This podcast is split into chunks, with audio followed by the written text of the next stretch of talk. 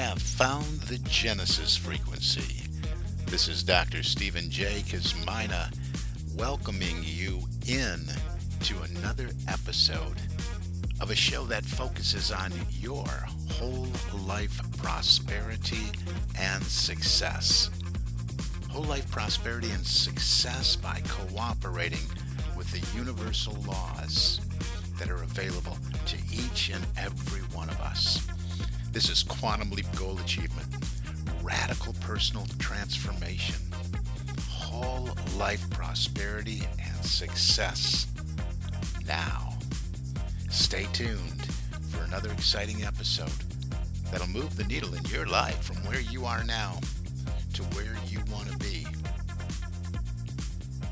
And that is the intention and has always been the intention to move the needle for all of us, to more than move the needle, to make some radical changes in our lives, some experience some radical personal transformation and experience quantum leap goal achievement and to move, move, move, move from where we are to where we want to be in the shortest amount of time possible.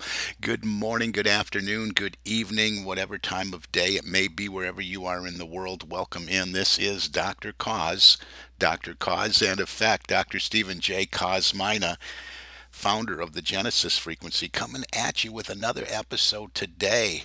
We've been sharing from the classic work by Neville Goddard titled The Power of Awareness. And we've been doing this now for 20 weeks, 20 weeks in a row. Haven't missed a beat. We are on chapter 20 today, and chapter 20 is titled Righteousness. Now, hang in there with me because righteousness might not be exactly what your concept of righteousness is at this moment where you are in consciousness or or perhaps how you've thought about righteousness all your your life. So this is a very interesting episode and and right on the money because it's going to show us exactly what this means. And we're going to approach this metaphysically looking at some supportive scripture too and and some other teachings uh, of Neville that surround all this. But it makes makes a lot of sense. And this is key. This is key to to moving us along our path from where we are, assuming that's where we don't want to be, into the life we would love to live we all want to experience that greater, grander version of ourselves, and it's real in consciousness, but we have to feel it real. That's what this law of assumption is all about. And we're going to dig a little bit deeper today as we get into chapter 20 here in just a minute. But remember that this is all about the law one of the laws, law of assumption. Again, we hear so much about the law of attraction. It's been popular for years now, especially when the movie The Secret came out. But it, it's nothing new. It wasn't invented with the movie The Secret. The laws of attraction have been talked about for hundreds and hundreds of years. But what people don't realize because of the popularity of that is that attraction is an effect. It's an effect, it's not a cause. Attraction is something that happens, but everything happens because of a cause, because of things being done or thought in a certain way. We have to understand that we live in a cause and effect universe there's an effect. Something happened. We experience something for a reason. The reason we're having that experience is because something caused us to have that experience. It all starts with thought. It all starts with seven really basic elementary laws that precede the law of attraction. Again, cause and effect. There's seven causal laws. And we're going to dive even deeper into all of those once I finish this series on the power of awareness. But just hang in there and just know that if you're in the right place, consciously, mentally, physically, emotionally, and you're at cause and consciously aware that you're at cause, you can deliberately and intentionally create the life you would love to live by making sure all the causes are in proper order. So let's listen getting ahead of myself a little bit. Let's listen in today. I'm going to read the chapter first, as I always do. The chapter on righteousness, chapter 20 from Neville Goddard's classic work, The Power of Awareness, and we'll talk about it for a minute afterward. All right, we begin here. The words of Neville Goddard. In the preceding chapter, righteousness was defined as the consciousness of already being what you want to be. Let me say that again. Righteousness was defined as the consciousness of already being what you want to be. This is the true psychological meaning and obviously does not refer to adherence to moral codes, civil law, or religious precepts. You cannot attach too much importance to being righteous. In fact, the entire Bible is permeated with admonition and exhortations on this subject. In Daniel chapter 4 verse 27 it says, "Break off thy sins by righteousness." In Job chapter 27 verse 6 it says, "My righteousness I hold fast and will not let it go." My heart shall not reproach me so long as I live. And in Genesis chapter 30, verse 33, we see, My righteousness shall answer for me in time to come. Very often the words sin and righteousness are used in the same quotation. This is a logical contrast of opposites and becomes enormously significant in the light of the psychological meaning of righteousness and the psychological meaning of sin. Sin means to miss the mark, not to attain your desire, not to be the person you want to be, is sinning. Righteousness is the consciousness of already being what you want to be. Let me say that one again. Righteousness is the consciousness of already being what you want to be. It is a changeless, educative law that effects most that effects must follow causes. Again, I'm going to repeat that one, stumbled a bit there. It's live, what can I say? It is a changeless educative law that effects must follow causes. Only by righteousness can you be saved from sinning?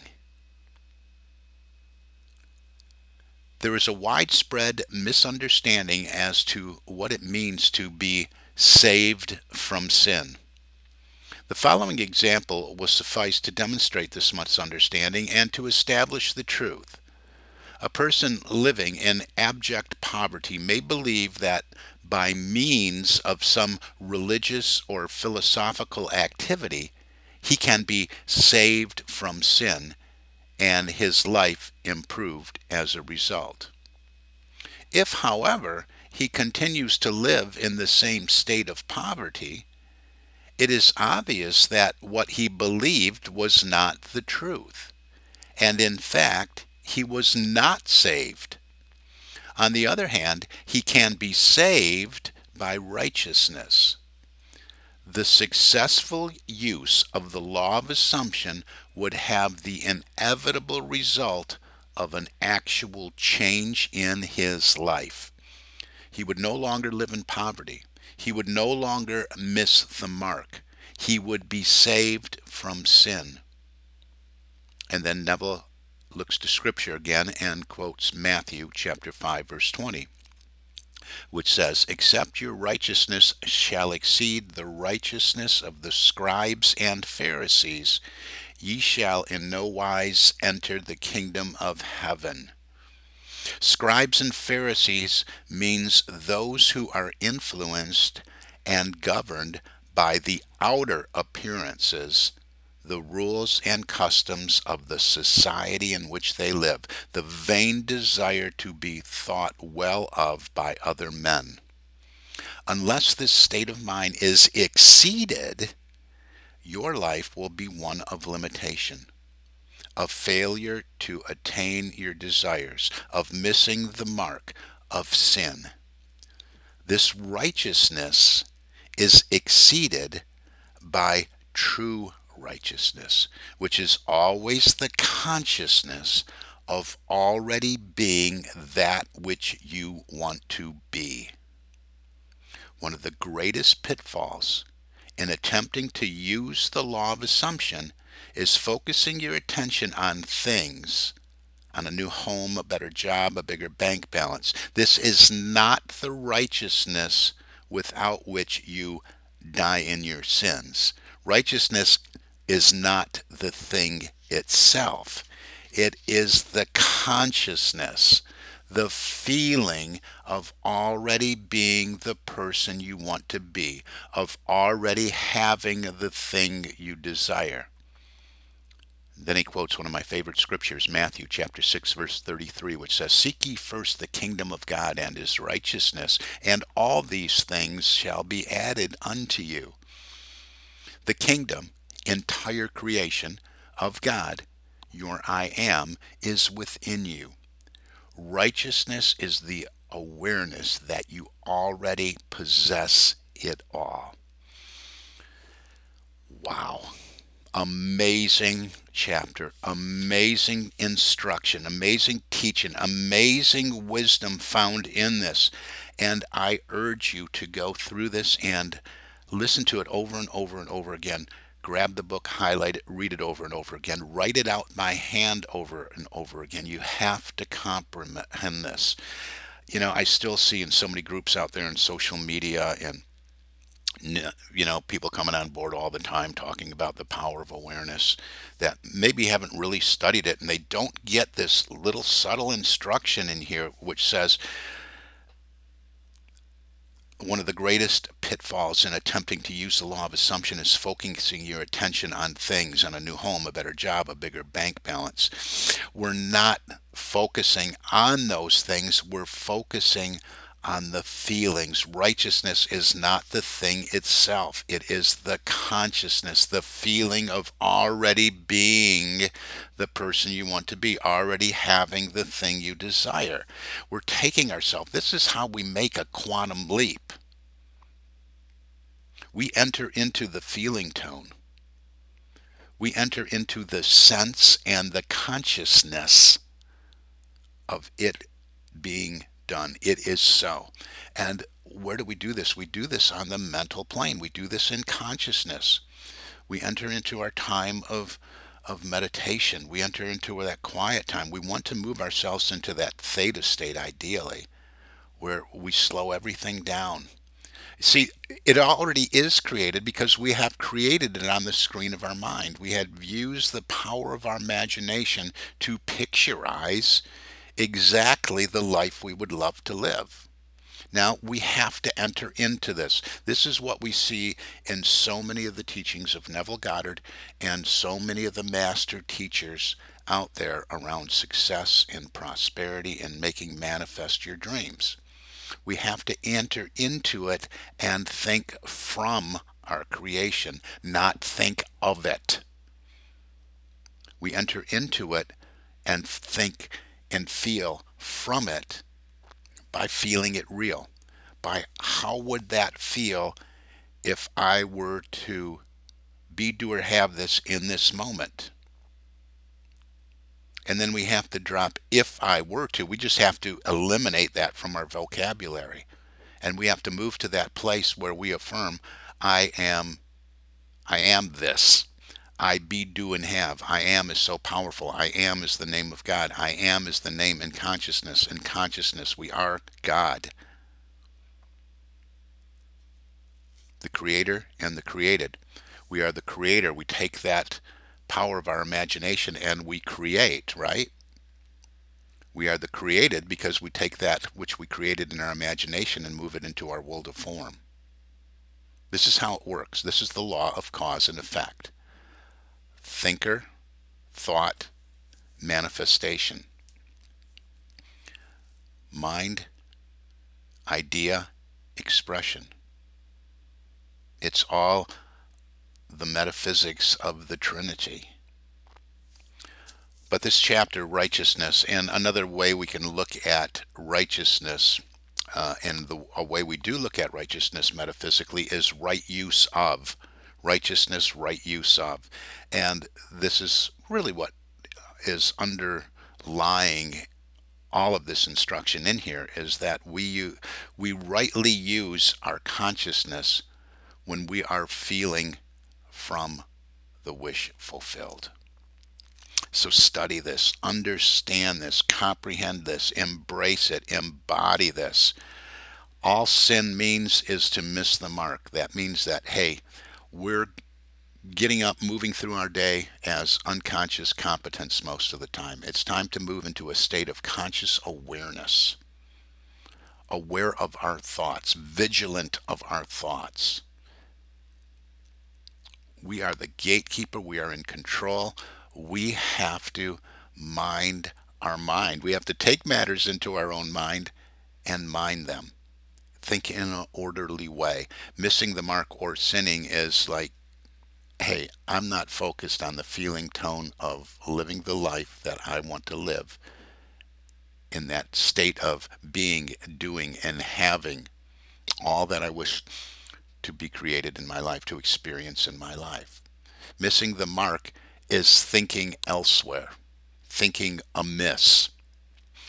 That's what sin is. Missing the mark goes way back to archery actually and when someone would miss the bullseye with the arrow it would be or the target and it was off to the right it would send to the left send to the right it would be off target off missing the mark. So when we're thinking thoughts of lack and limitation when we're thinking i'm not good enough when we let those dominant thoughts of maybe it's failure maybe we're just focused on something else in the world outside of us the carnal mind goes to work and it's not thinking of what the ideal is that we want to experience, that's sin. That's missing the mark.